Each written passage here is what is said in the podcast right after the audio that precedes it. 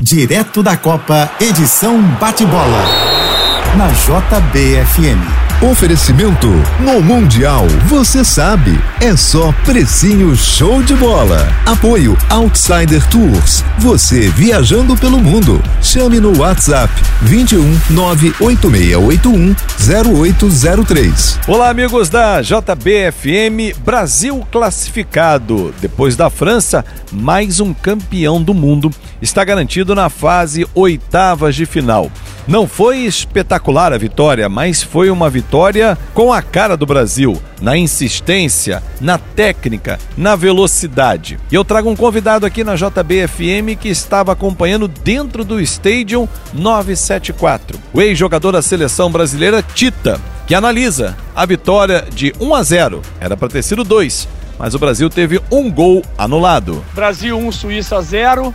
Achei que essa ideia do Tite de colocar três três zagueiros, cara, desencaixou o time, entendeu?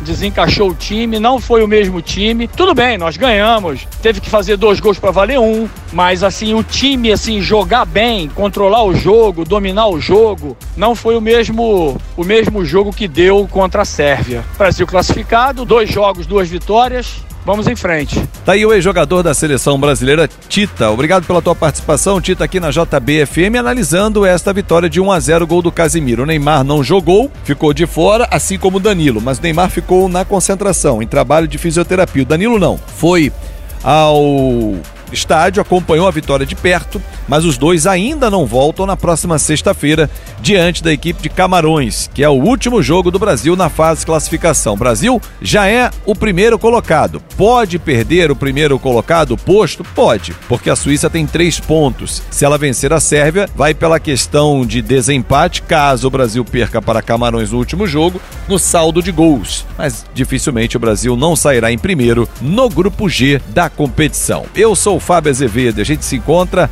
direto da Copa, aqui na JBFM. Os bastidores você curte no Instagram da JBFM. Uma ótima noite.